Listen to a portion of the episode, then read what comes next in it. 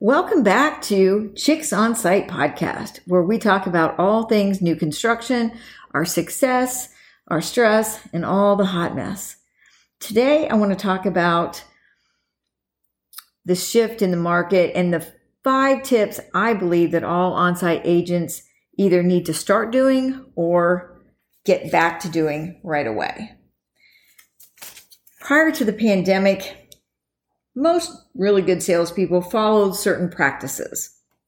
They would stand when somebody walked in, or actually, they would see somebody pull in and they'd be standing before the um, prospects walk through the door, and they would be re- greeted warmly.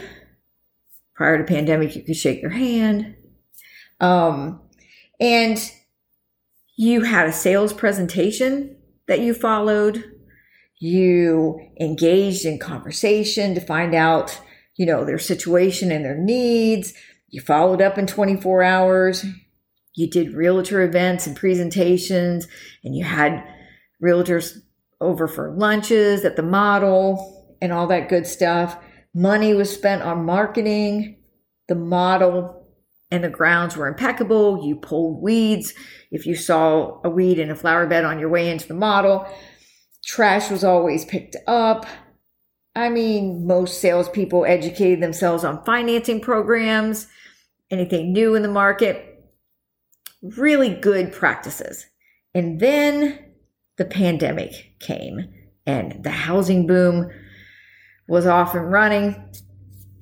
And yeah, some stuff changed. Some stuff changed. I have um, gotten lots of complaints from realtors and people that were out looking to buy houses about some on site agents because people didn't stand up. Your greeting was, Hey, nice to see you. You know, look around, let me know if you have any questions.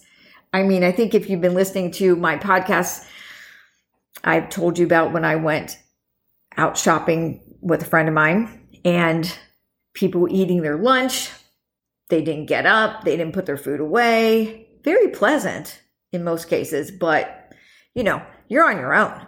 No materials were given. If you ask for any, you were told check out the website. You know, that's I mean, sometimes people were downright rude. You have a hard time getting people to call you back. If you have questions, there's no real follow up. Heck, when we went looking, nobody even asked to register my friend. So obviously there's no follow up. They don't know who she was. Um, you know, all those lovely things. If a buyer had a complaint about something, people would be told it is what it is. You don't like it. We'll just give you back your money and sell it to somebody else. Lord, I hate that. That is a pet peeve of mine. Um, you know, there's no continued sales training. A lot of builders stopped you know, paying to have the continuous sales training, sales meetings. It kind of went away. As my friend told me when I asked him how many houses he had sold, this was a few months ago, and he said, What do you mean sold? I don't sell houses, I just take orders. So that's kind of how it was. I mean, I really honestly feel sorry for people that are new in the business that have only been in for two or three years because they don't know what it's like when people just don't fall over and beg you to let them buy a house.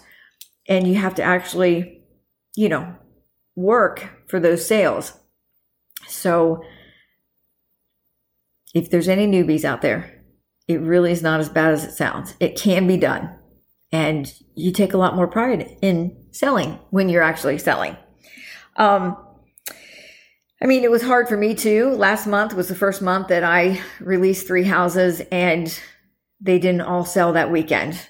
So that kind of made me take a step back and say, well, I knew nothing lasts forever, whether it's good or bad, nothing lasts forever. It's just this kind of turned faster than what even I had initially, you know, thought that it would.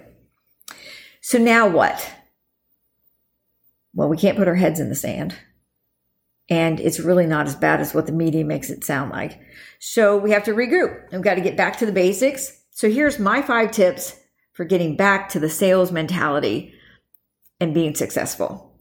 First, be action oriented. Clean up your office. Get organized again. When you see somebody pulling that parking lot, stand up and be at that door to greet them. If you don't want to shake hands because of COVID, totally understand, but they need to be greeted warmly with a smile, welcoming them into your model. Another one of my pet peeves don't say, Can I help you? or What brings you in today? I mean, come on, duh. What do you think brings them in? They're looking for a new car? No, they're looking for a house. So, a more engaging question would be What has you in the market for a new home? What's got you out looking for new homes today? That's very open ended. They're going to give you more information and then you can take it from there dust off whatever sales presentation your builder likes you to use. If it's structured selling or Jeff Shore's 4 2 or um, Jason Forrest Warrior Selling, Myers Barnes, whatever it is, dust it off and get back um, to practicing it and using it because you're going to need to make a connection. Because it used to be if people were between two builders and they had very similar product and similar locations and so forth. It came down to that salesperson who made them feel like they really cared and that they were the expert in their field. So think about that. Number two, follow up. The dreaded follow up. Lord knows I have been guilty of not liking the follow up, but it must be done with every single person that you come in contact with any online leads, you need to engage with them. If there's a phone number, I would use it because you're going to get further. And they may not answer, but if you left a message and they heard your beautiful voice, then they may call you back. Also, texting, particularly if you're selling to millennials or younger, texting is a wonderful thing. People seem to um, be less intimidated with that and they will respond. Emails sometimes can go into the junk drawer or people just don't get around to reading them. But definitely, definitely at least follow up once, you know, however your follow up system's done the first day, the first seven days, and then, you know, 14 days and 30 days and so forth. Um, when people call you or text you or email you, please respond within 24 hours. That's just professionalism even on your day off, it takes what, a few seconds to a minute to respond to someone and just let them know, even if it's, hey, I'm on vacation or I'm on my day off. Can I get back to you tomorrow? At least they know you saw it and you thought enough to get back with them. If you're on vacation, put an auto responder, you know, on your email so people know or on your voicemail. Um, number three, is get engaged again with your prospects. So I think during this last year and a half, especially, people on site don't necessarily have to get engaged. Heck, you probably sold houses to many people that you never met or met when they came in to write the contract. So things are changing a little bit. The market's shifting. We don't have as many buyers for each house. So we want to get engaged. And when I ran a sales team, I I have so many of my wonderful agents. I'd say, so do you have top prospects? They'd say yes. They tell me about them. And then when I ask more questions, they would know, would not know the answer. So, you know, if I ask you about your top prospects and I ask you why they were in the market, would you know? Like detail wise? If they said that they were being transferred, would you know where they're being transferred from? What company? Do they have a house to sell? Is their spouse happy or their family happy about the move? Because I can tell you, spouses can kill deals. It's just simple as that. If they don't want to move, they can make it very difficult. So you really need to know that so that you can cater to them. If a woman says that her husband is not happy about coming because he loves where they're at because of golf or because of the lakes or whatever, then figure out a plan and engage that husband in, oh, We have four golf courses that are beautiful within so many miles, things like that. You want to know more about your prospects. Are they ready, willing, and able? Because maybe they're ready, they just want to get out, and maybe they are willing, but maybe they have to wait until the house sells or until the promotion goes through or so forth. So get to know them. This is a big one. And agents hate to ask for some reason. Where else have they looked? Did they like what they saw? And if they did, what was it they liked? And what stopped them from buying in that particular neighborhood or from that builder? Then you can take that information and use it to your benefit. If they love that that plan was the master down and, but they just didn't have a nice yard. Well, you show them a master down plan that has a great yard. Or maybe they liked everything about the house, but they just didn't like the, the commute just seemed a little bit um, too far or for the kids' school or for their church or whatever. And your location's better. You got to know. Don't be afraid to ask that. And then finally, are they financing or are they cash? And if they're cash, fantastic. But do they have that home to sell? You need to know that because maybe they're getting the cash out of that home. And they, maybe they don't have the 5% or 10% deposit that your builder requires, at least not right now. So you want to be able to address that and have kind of a, a backup plan there. My experience has been most agents just don't dig deep enough. And in the last two years, haven't had to dig deep. I mean, heck, I know a lot of times in the last two years, I had to remind myself to ask people, you know, where they work or what they do for a living. Something just so basic because I didn't, I didn't really have to, right? Because they were going to buy anyway. Number four, grab your preferred lender and go to lunch and ask a lot of questions. I know tons of on-site agents who don't feel like financing or the lending programs are their responsibility that, you know, they'll just pass them off to the preferred lender. And I get it. You're not a mortgage person. However, financing can be a selling tool. And with interest rates going up and people afraid about the freaking ridiculous inflation and you know the economy is kind of you know when those interest rates went over six but then they came back down they came back down because the you know the economic numbers came out bad. And so that was holding it a little bit. But we don't want a bad economy. But anyway, don't get me started on the whole that thing. That's a whole different podcast. But anyway, you need to know financing options, different programs, what what interest rates are doing. My favorite phrase right now is marry the house. You got to have a place to live. Find the house you love. Date the rate and divorce the rent you're paying 100% interest on rent. So date the rate until something better comes along. And then you can always refi. You got to have some place to live. So you got to figure out a program that's going to get them in. So maybe arms are making a comeback now that rates are going up. Maybe they're only going to be there for three to five years. So maybe a five year or seven year arm is good for them. A two one buy down has been big and a lot of the nationals are, are paying either to buy a rate down on homes that can close this year or the 2 1 buy down. 2 1 buy down is pretty expensive. But I've sold two houses in the last day and a half straight up because of that 2 1 buy down. The builders helping to pay for it and the preferred lenders paying the rest of it. Fantastic because they can start their rate 2% lower. So if today's rate is five and a half, the first year, their interest rate is only three and a half. And the second year, it's four and a half. And then it locks at what they would have locked at on a 30 year fix today. So that has just saved them thousands of dollars over the first two years of that loan.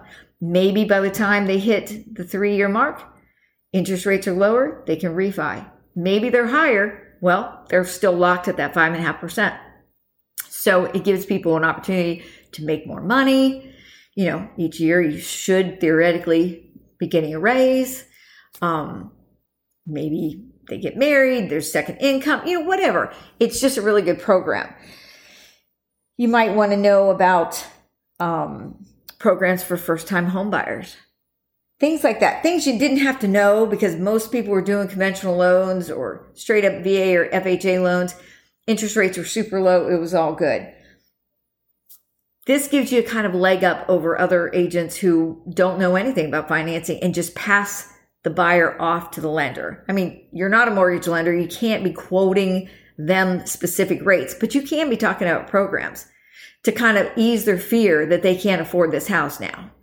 Because let's remember, millennials, who is a huge buying group, they've never seen interest rates over four and a quarter. And that was for a short period of time. So this is a big shock to people's systems. Plus, the more you know, the more you are perceived as an expert in your field and you seem to care. Because a lot of people brush people off when they don't feel like that they can buy. But if you take the time to talk to them, find out their situation, give them advice, you know, give them people to talk to, lenders to talk to, explain there are programs out there. You know, you'll have to talk to the lender specifically about your situation and your credit score and your down payment. Even if you can't help them, in the end, you figure out this neighborhood's not going to work, so forth. They are going to be so appreciative and they're going to talk so highly of you and they're going to refer anybody who tells them that they're looking in that area in that price point you're going to get referrals because you cared. And sometimes that's all that it takes. And then lastly cmas now prior to the summer of 2020 I I never even had to worry about it because we were always whenever you opened a new neighborhood, you kind of got onto a um, CMA chain because every builder, you know, uses them and they're great tools so that you can understand what your competition's doing. You know, it's all in the same area. Um, if they're in your price point, you know, those emails the first of every month would come out and you'd fill them out. How many houses did you sell? How many were specs? How many were pre-sales? What is your average lot premium? What do you pay realtors? What incentives have you given?